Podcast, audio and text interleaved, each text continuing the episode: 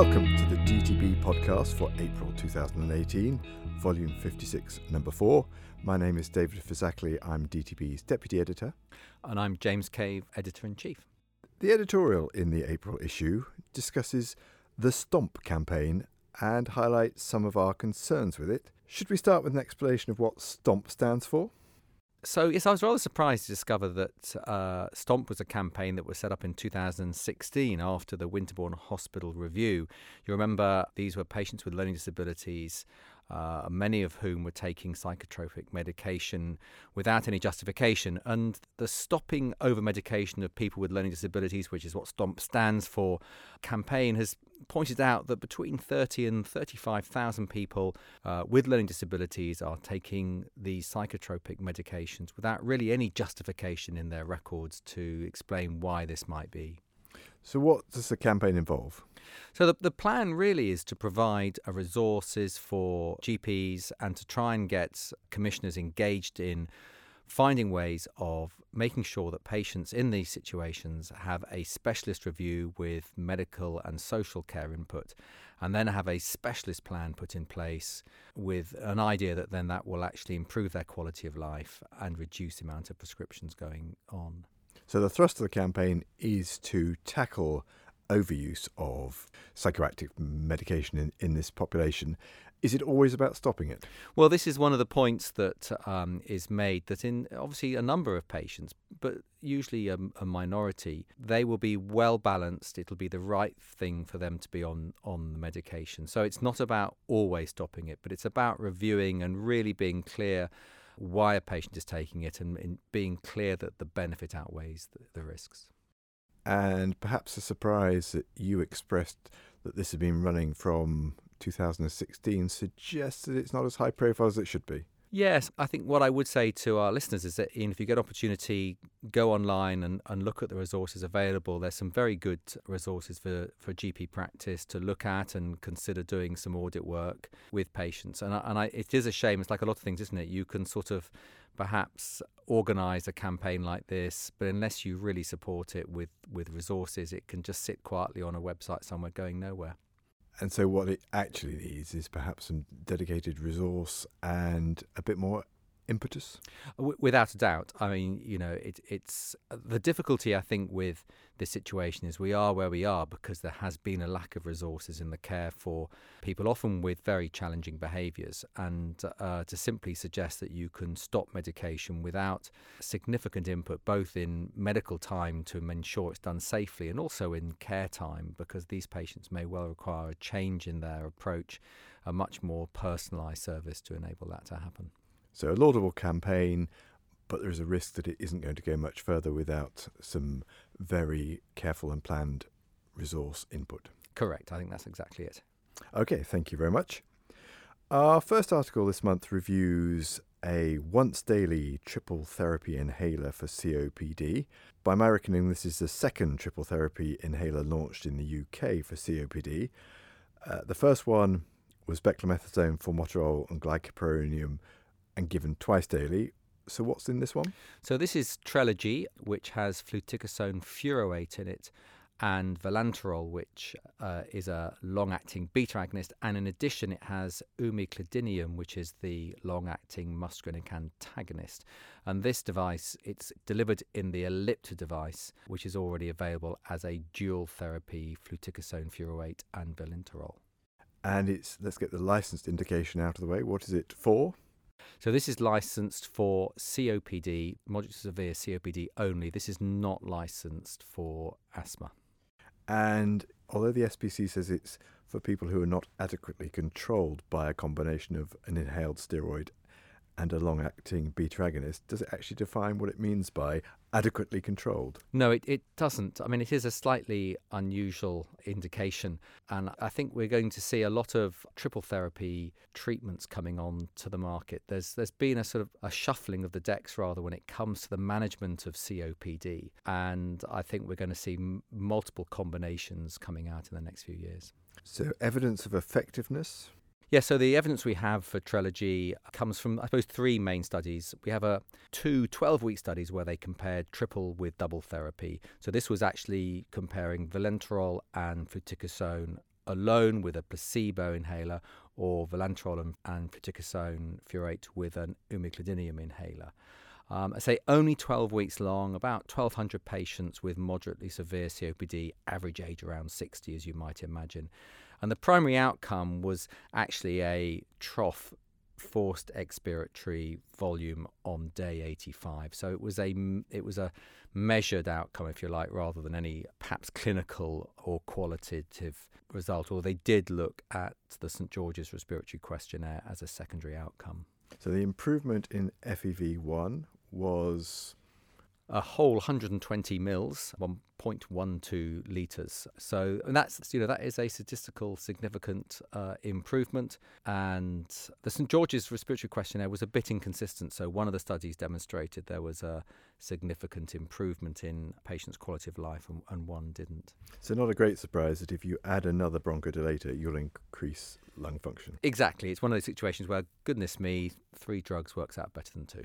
Okay, and then the other study so in the in the other study, which was a 24-week study, so a longer study, they compared the triple therapy Trelegy against um, budesonide and formoterol. So that's the Symbicort turbohaler that most people m- will recognise. Slightly bigger study, 1,800 patients. Once again, they looked at trough FEV1 and also looked at sort of qualitative outcomes such as St George's questionnaire. And don't tell me the FEV1 increased. Indeed, trough uh, FEV1 was improved by 0.172 litres. And the St George's questionnaires, in, uh, their quality improved in both. So both groups had a improvement, uh, significant, clinically significant improvement in their St George's questionnaire outcomes. And uh, the Trelegy group had a higher, statistically higher improvement than the dual therapy. And also, this group, they looked at exacerbation rates at 24 weeks, so moderate to severe, so anyone who required either antibiotics or oral systemic corticosteroids or were admitted to hospital.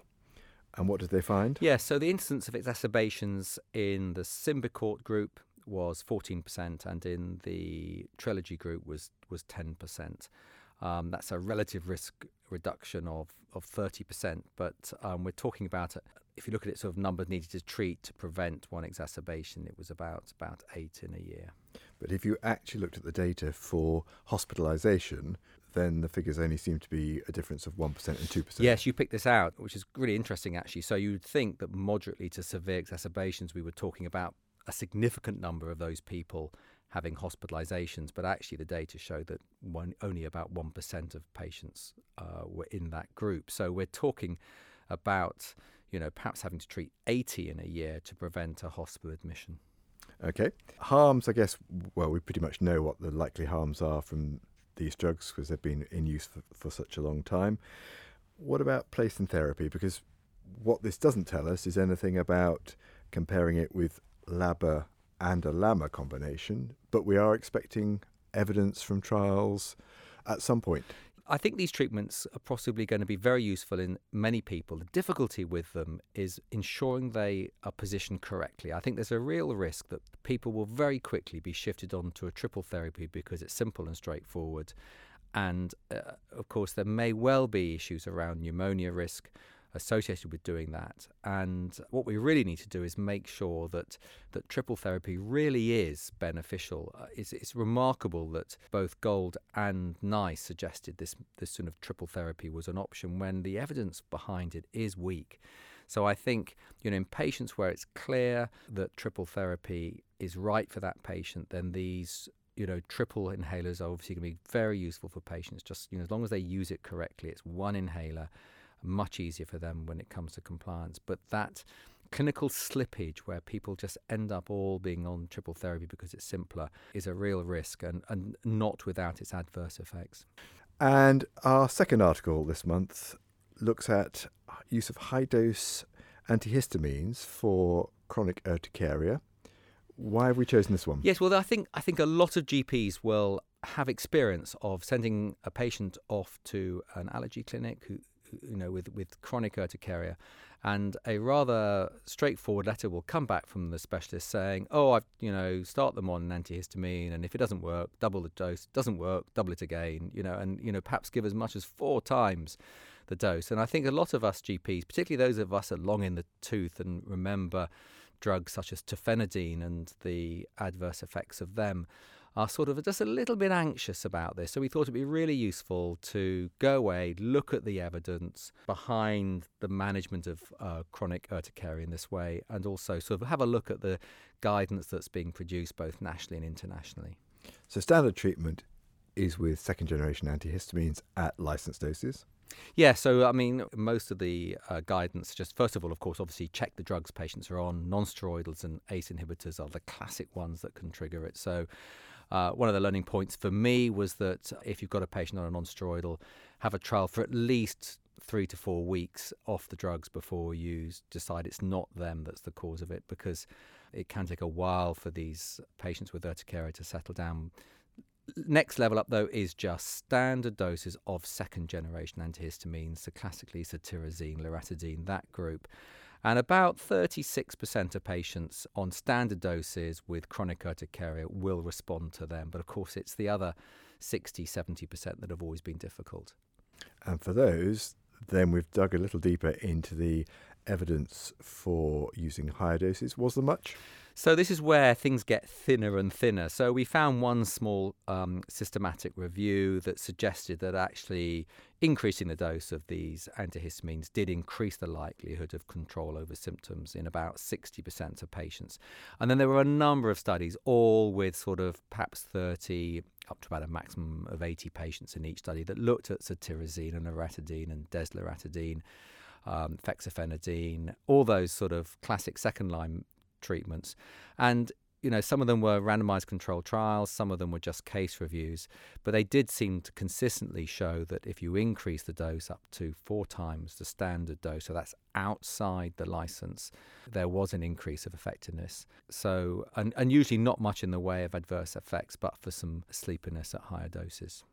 So, this has also been carried forward into said, several national and international guidelines who've also picked up on that this is a, a thing to try. What's the guidance that the GMC give us on prescribing off label or off license? Yeah, this is where I, I, think it's always worthwhile just reminding ourselves. It's it's classic. It's paragraph 69. I remember it well because it's something I've gone back to lots and lots of times. But GMC guidance says that if a drug is available that is licensed you should always try and use that first. But if one isn't available, then one can consider using an unlicensed drug. And unfortunately, the GMC doesn't use the term off label, which I think is a, is a mistake because it doesn't allow clinicians to understand are we talking about a product that has no license at all, or are we talking about a product that has a license and we're using it in a way that it's not licensed, if that makes sense? Because, of course, there are issues around quality and uh, such like which you get with a licensed drug, even if you're using it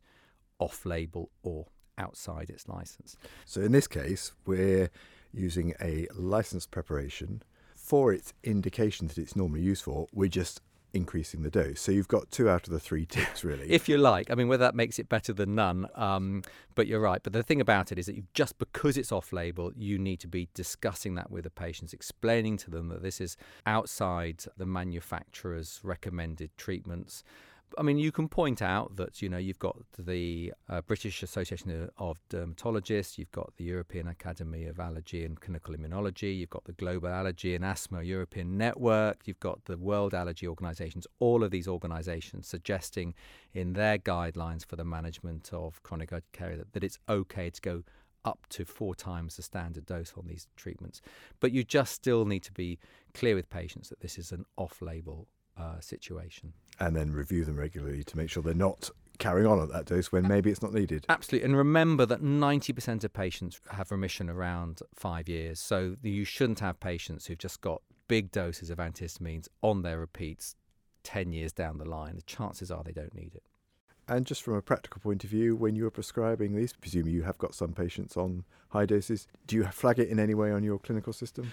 We don't actually. I mean, obviously, all we, we like to believe that all the, the treatments that we offer on our repeats are linked to a condition. So we make that's one of our quality markers, so that every patient who's on high doses of antihistamines, it'll be linked to their chronic urticaria, and they will all get a review at least once a year for that. And that's how we do it, really. But obviously, these days you can, you know, the search facilities are fantastic, so you're able to search for drug or for or for disease. Good. Thank you very much. Uh, to read these and any of our articles, please visit our website at dtb.bmj.com. And for any comments or feedback, please email us at dtb at bmj.com. Thank you very much.